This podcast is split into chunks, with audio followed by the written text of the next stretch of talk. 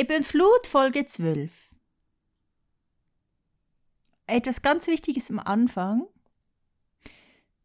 Jemand hat mich nämlich erinnert, dass wir das unbedingt erwähnen müssen. Und ja, müssen wir unbedingt, weil es ist Abstimmung am 25. September hier in der Schweiz und alle SchweizerInnen, stimmt doch bitte, bitte, bitte für ein Ja für das Massentierhaltungsgesetz oder die Massentierhaltungsinitiative. Genau. Das ist so wichtig und ich finde es so schön, dass es endlich so eine Abstimmung gibt für dieses Problem. Genau. Und es gibt jetzt so eine große Lügenpropaganda in der Schweiz, die einfach Unwahrheiten verbreitet, was passieren würde, wenn diese Initiative angenommen werden würde, so wie es ausschaut. Ich vermute mal, die investieren Hunderttausende von Franken oder so. Auf jeden Fall ist alles zugepflastert mit diesen Lügenplakaten.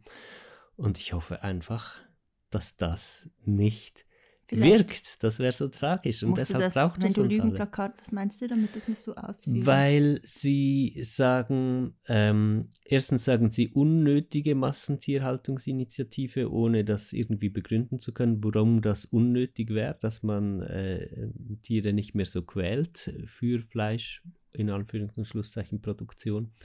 Und zweitens sagen sie, das würde dazu führen, dass nur noch Importe gekauft werden würden, weil Schweizer Fleisch zu teuer wäre. Dabei beinhaltet die Initiative auch, dass nur noch Fleisch importiert werden dürfte, das nach diesen Schweizer Standards produziert ist. Und diese ganze Nein-Propaganda ist sehr, sehr unsympathisch aufgezogen. Mhm. Ja. Und vor allem, es ist wirklich, wie du gesagt hast, man sieht nur Nein-Plakate. Mhm. Man kann Ja-Plakate bestellen und mach doch das gerne, wenn du einen Ort weißt, wo du diese aufhängen kannst. Das haben wir jetzt auch gerade gemacht. Ich weiß, die Initiative kommt schon in 24 Tagen zur Abstimmung, aber wenn dieser Podcast rauskommt, ein bisschen weniger sogar, 2 Tage weniger. Aber es ist immer noch fast 1 Monat Zeit, um die Ja-Plakate etwas aufzustocken. Und genau, das ist so wichtig. Das kann man auf, wie heißt die Seite schon wieder? Massentierhaltungsinitiative.ch, würde ich jetzt auch mal kurz. Gib mal kurz hier.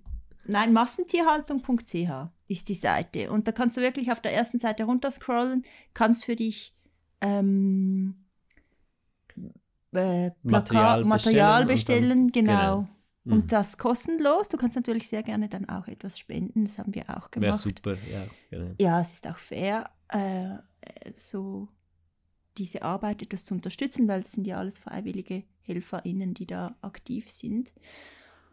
Und es ist so schön, dass das an die Urne geht, ja, dieses mega Thema. Es ist endlich an der Zeit. Mensch, also wer die Punkte dieser Initiative anguckt, was da gefordert wird, das ist so, ich meine, das ist krass, das ist ein Minimum, was einfach selbstverständlich so sein müsste. Und das ist einfach haarsträubend, wie es ist, was wir anderen Tieren antun, nur weil wir Menschentierchen es können, halt andere Tiere so zu quälen zu unserem Nutzen, das ist einfach nicht in Ordnung.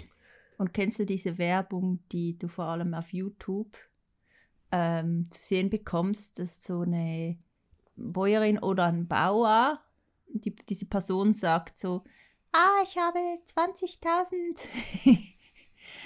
20.000 Hühnchen hier in meinem Stall und im Ausland haben sie irgendwie 100.000 oder so. Mhm. Und als sei das etwas Gutes und im Hintergrund siehst du einfach den ganzen Boden voll mit Hühnern und denkst du, what the fuck? Mhm. Weil eben nur weil jemand 100.000 Hühner im Stall hat, das kannst du nicht 20 oder 30.000 Hühner im Stall haben. Das ist völlig, die nicht mal raus können. Das ist so traurig. Mhm. Weil gerade bei Hühnern, was ist so die Maximalanzahl, wie sie sich... Es steht auf dieser Seite. Wie sie im sozialen Gefüge sich... Also meine Info dazu ist, muss ich sagen, 2 Jahrzehnte alt.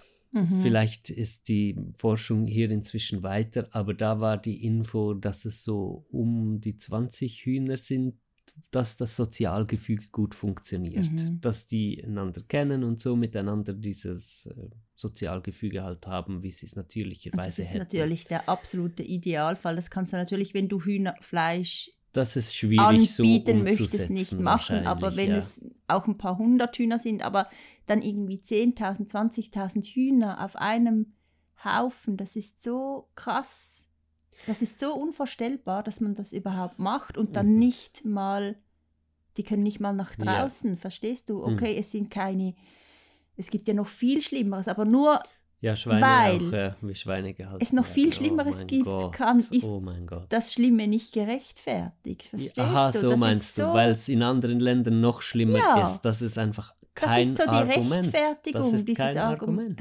Das geht nicht. Ja.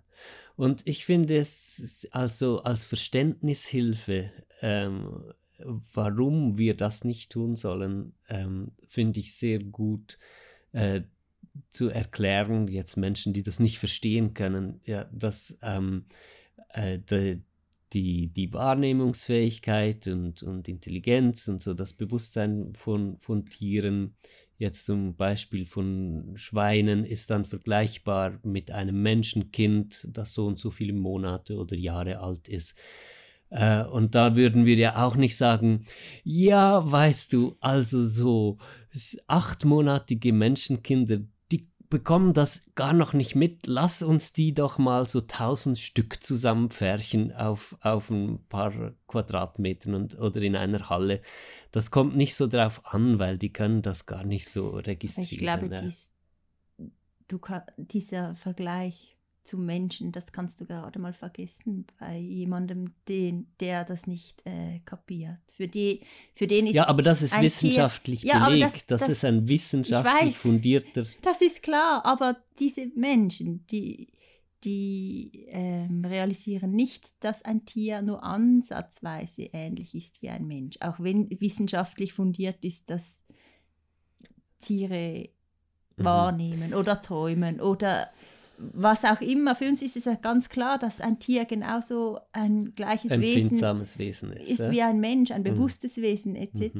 Genau. Aber das ist noch so weit entfernt, dieses Erkennen bei ganz vielen Menschen. Ich denke dabei an Menschen, die durchaus offen sind, etwas zu überlegen und bereit sind, es nachfühlen zu können, wenn es ihnen gut erklärt wird. Aber klar, für Menschen, die das nicht wollen und nicht können, da kannst du Argumente bringen, egal was für Argumente. Die hören ja auch nicht zu, die nehmen sich ja auch nicht, die geben sich nicht die Mühe, das dann mal nachzufühlen oder zu überlegen. Und da hast du gar keine Chance. Das wirklich das Problem ist, dass das Tier bei vielen als Ware angesehen wird. Darum entsteht ja erst das Problem. Tier gleich Fleisch. Sonst würdest du ja nicht wie viele tausend Tiere auf einem kleinen, also das würde ja gar nicht gehen. Ja. Dieses Bewusstsein muss erstmal entstehen, dass Tiere genauso Wesen sind wie wir. Ja. Und das ist schwierig. Ich hoffe, dass dieses Bewusstsein endlich... Ich glaube wirklich, das haben wir ja auch schon zusammen besprochen, in 100 Jahren werden wir zurückschauen und denken, what the fuck haben wir gemacht? Was war das für ein dunkles Zeit, Kapitel der Menschheitsgeschichte, dass wir Tiere so behandelt haben? Und ich hoffe, dass dieses Bewusstwerden, dass das jetzt am Passieren ist und es müsste noch viel, viel schneller gehen, dass das ganze Leid, das wir den Tieren zufügen, endlich verschwinden kann. Es ist nämlich so unfassbar traurig. Es ist nicht auszuhalten. Es ist wirklich so schlimm. Es ist echt nicht auszuhalten. Ja. Es ist immer sehr schwierig, Dinge zu sehen, die andere nicht sehen, wenn dann so schlimmes Leid passiert. Ja, das macht es ja noch so schlimm. Mhm. Ja, die Ignoranz, die ganze Ignoranz dann, das ist kaum auszuhalten, wirklich. Das ist ganz, ganz schwierig. Und darum einfach ja stimmen. Und wirklich abstimmen gehen. Andere dazu animieren auch. Also, ich meine, ja, Menschen, bei denen es Sinn macht, ich denke nicht, dass es Sinn macht, mit anderen zu streiten, die gar nicht daran interessiert sind, Meinungen zu bilden, aber halt... Zum Beispiel jetzt gerade hier in der Schweiz diese Nein-Plakate, die du überall siehst. Eine Person, die vielleicht keine eigene Meinung hat oder sich nicht mit dem Thema auseinandersetzen möchte. Ja, das ist einfach... Die liest, dann wird noch importiert. Dann muss ich Nein stimmen. Und einfach im Umfeld oder was deine Möglichkeiten sind, einfach aufklären oder erinnern, dass man abstimmen gehen soll. Genau. Und bitte ja stimmen soll, weil es ist wirklich einfach ein Thema, was an der Zeit ist, es wäre so schön, wenn ein Ja durchkommen würde. Und es kann sein, also ich meine, mit jeder Person, die wir noch mobilisieren können, die vielleicht anyway schon Ja stimmen würde, aber vielleicht noch nicht gerade so klar ist, wie wichtig das ist, dass sie diesmal abstimmen geht, ja. Auch solche Leute können wir ja abholen. Und am Schluss geht's um jede Stimme dabei. Und ich glaube, das hier ist jetzt einfach ein Moment, wo es sich lohnt, den aufzustehen. Finger aus dem Arsch zu nehmen. Ja, richtig. Genau. Und zur Urne zu gehen. Ganz genau. Aber man kann ja auch brieflich abstimmen. Man muss nicht mal aufstehen am Sonntagmorgen, aber man kann natürlich. Genau. Also, das wollten wir jetzt gerade einfach loswerden am Anfang, weil es einfach so wichtig ist. Mhm. Genau. Ja, und was kommt jetzt? Was sprechen wir noch? Über was? Keine Ahnung. Ich habe ein cooles Thema. Ja. Weil du wirst ja 40 Jahre alt in einer Woche. Aha. Oder ein bisschen mehr. Ja, richtig. Und so ein bisschen über das Älterwerden, das finde ich so spannend, weil ich wurde 37 Jahre alt und du 40 und das ist schon fast die Hälfte unserer Leben. Das ist so gefühlt die Hälfte, ja. Für mich noch nicht ganz. Ja, doch, also jetzt, ich glaube, ich werde, merke ich, ich hätte nicht gedacht, dass es so viel macht mit mir. Mhm. Weil ich setze mich schon immer mit Älterwerden und Tod, das ist ja sehr, sehr beinhaltet für mich. Die Endlichkeit des Lebens. Genau, das ist sehr präsent und ich finde es sehr schön, auch mich damit auseinanderzusetzen. Und bis jetzt war jede Runde Geburtstag, also auch 30 oder auch die kleineren 35 und so, das hat nicht so wirklich etwas mit mir gemacht. Mhm. Jetzt 40 zu werden, ich merke... Ich frage mich so, muss ich mich jetzt anders identifizieren irgendwie? Muss ich jetzt mich mit einer anderen Generation oder plötzlich anders sein? Bevölkerungsschicht, so, ja genau, bin ich irgendwie zu jung, jetzt gerade zum Beispiel mit meinen blau gefärbten, oder was sind sie, grün gefärbten Haaren und solchen Dingen, muss ich jetzt irgendwie anders oder was bedeutet das und so, oder ich frage mich tatsächlich auch, bin ich irgendwie cringe? Ja genau, bin ich cringe, bin ich irgendwie, ja. Weil du dir jetzt einen Nasenstecker gestochen hast und deine Haare gefärbt hast. Ist das eine Midlife-Crisis-Ausdruck? Ist das die Midlife-Crisis? Also nein, das sind die Fragen. Stellst du dir diese Fragen nicht? Ja. Also ich habe es jetzt nie als Midlife-Crisis so interpretiert, weil ich stelle ja nicht in Frage so insgesamt, wie ich so lebe, wie wir so leben. Ja, aber kennst du das zum Beispiel... so im Umfeld oder so, da wird jemand älter und plötzlich macht er wieder Dinge, die man als jung in Anführungszeichen macht. Dann ist das Gute, dass wir das immer wieder gemacht haben. Ja. Also es ist nicht und so lange her, dass ich das letzte Mal die Haare gefärbt hatte. Früher war das gar keine Frage, aber plötzlich... Ja, stimmt. Jetzt weiß ich, wie du meinst. Ja, und jetzt verstehe ich es. Ja, genau. Fragt man das so, oh scheiße, darf ich jetzt mir noch die Haare färben? Ja. Ich habe sie vorne auch pink. Genau, dann habe ich mich auch plötzlich gefragt, denken jetzt vielleicht einige Leute... ich mache das, weil ich 40 werde, zum Beispiel ja, den Nasenpiercing jetzt so noch oder so. So habe ich das ja gemeint. Ja, genau. Ja. Ach so, ja, genau. Ja, richtig. Weil ich meine, als ich 30 geworden bin, ich hatte gar, das war für mich, das war überhaupt kein Problem. Ich habe mich auch immer gleich alt gefühlt. Ich auch. Ein Leben lang. Und eigentlich tue ich das immer noch innerlich. Es ist mehr so die Frage für mich, was ist jetzt der gesellschaftliche Anspruch an mich, weil ich 40 bin. Und das ist genau das, was mich so nervt. Ja. Gerade älter werden als eine Person, die weiblich gelesen wird, finde ich es super schwierig, weil das von der Gesellschaft so als negativ angesehen wird, eine Frau, die älter wird, ist etwas sehr, sehr Negatives. Falten, Körper, der sich verändert, irgendwann bekommst du graue Haare und das alles ist so negativ behaftet und es ist super schwierig, sich damit auseinanderzusetzen. Ich fühle mich jetzt nicht so, dass ich... Ja, ich fühle mich gar nicht... Älter. Ja. Aber es ist so die Zahl, die immer höher wird. Ja.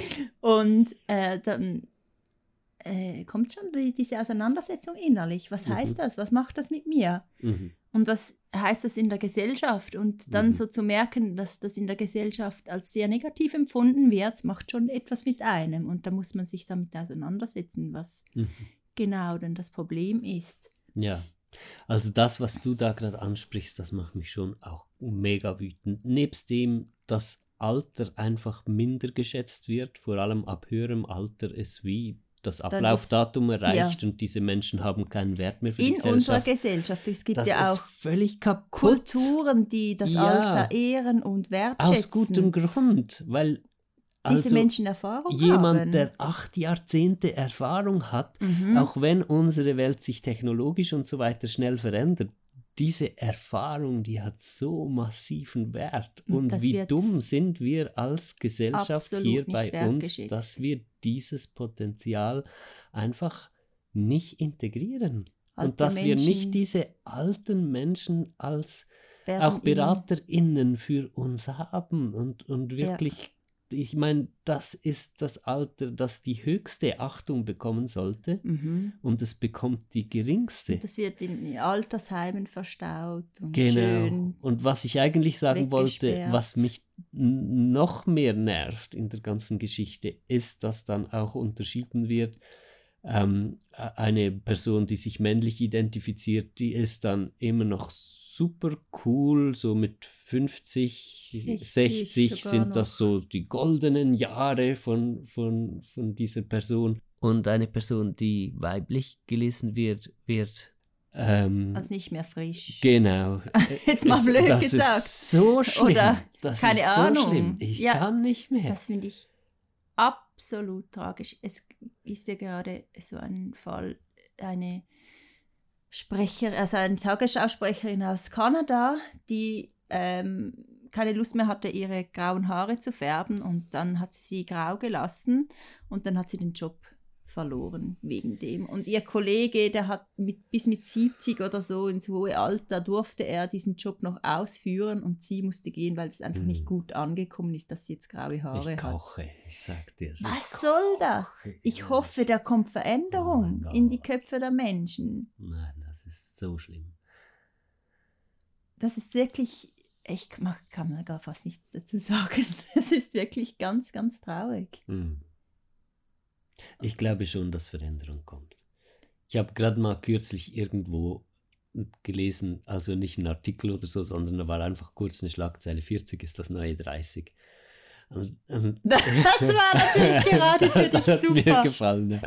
Weil ich fühle, also wenn wir jetzt mal gucken, was passiert mit uns, wenn wir älter werden. Ich merke, also klar, ich merke schon, ich habe weniger Energie als vor 10 Jahren oder so auf eine bestimmte Art. Also ich bin ruhiger geworden. Aber das wechselt sich, diese so ein bisschen sprunghafte, impulsive Energie tauscht sich ab mit einer ruhigen Gelassenheit und Weisheit, schon so eine Lebensweisheit, die ja logischerweise von Jahrzehnt zu Jahrzehnt enorm zunimmt, vor allem wenn wir so leben, dass wir uns wirklich ins Leben hineingeben, werden wir mega weise mit jedem Jahrzehnt. Und ich glaube, viele Menschen haben auch so diese Bilder im Kopf, okay, jetzt habe ich Kinder, jetzt muss ich mich so und so verhalten und dann werden sie so spießig und so angepasst etc. Und ganz viel stimmt eigentlich gar nicht. Wenn du dich nicht an diesen Bildern orientierst, dann bist du eigentlich immer gleich. Also natürlich, wie du gesagt hast, du veränderst dich, aber eigentlich ins Positive. Genau. Und so das gesellschaftliche Bild ist, dass man sich eigentlich so ins Negative verändert, je älter das man wird. Was völlig bekloppt ist. Ich verstehe es einfach nicht. Ich verstehe es auch nicht. Und also es ist halt, je mehr wir jeder Altersstufe den Wert und den Platz geben und die Schönheit geben können, umso mehr können wir auch zusammenarbeiten, weil halt Menschen mit zunehmenden Jahrzehnten diese Ruhe und diese Weisheit haben und dadurch auch Jüngeren mit impulsiver Sprungkraft auch einfach so viel geben können, wohin diese impulsive Sprungkraft gehen könnte und so. Weißt du, wie ich meine? Das einfach, das muss ein Ganzes werden halt. Genau. Und diese Generationengraben und all dieser Scheiß, das muss aufhören. Und wenn du dich wirklich fragst, darf man mit 40 noch die Haare färben?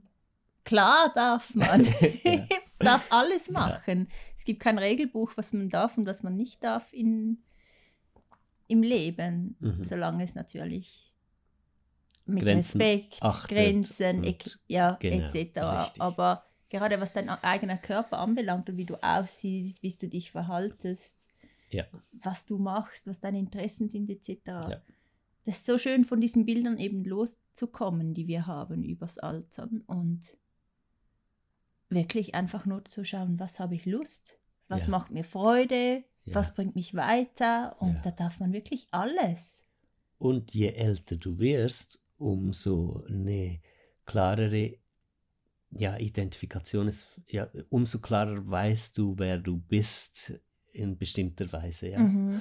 Und dann macht es eigentlich müsste es ja umgekehrt sein. Je älter du wirst, umso individualisierter müsstest du ja eigentlich rumlaufen, um diesem einzigartigen, dass du immer mehr entdeckst, Ausdruck zu verleihen und nicht umgekehrt. Aber wahrscheinlich, wenn man jung ist, hat es so viel mit Abgrenzung zu tun. Ah, ich möchte anders sein. Und möchte mich entdecken. Und darum ist das auch in dieser Altersgruppe so, dass man experimentiert mit diesen Dingen. Aber und dann darf es einfach so bleiben. Ja klar, darf so bleiben, hallo? Ja.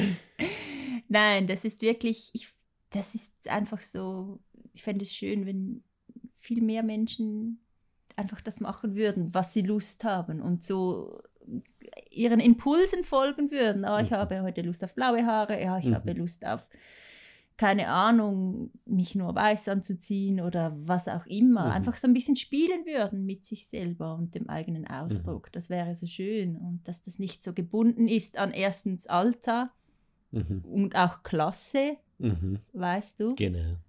Und noch viel mehr. Es gibt ja noch ganz viele solche Schubladen, die wir immer haben. Genau. Und diese aufzubrechen ist so ein schönes Ding, ist so ein schönes Ziel auch im Leben. Das war Ebbe und Flut, ein Podcast über die Ups und Downs des Lebens und alles, was uns bewegt, mit Selina und Ramón Gartmann.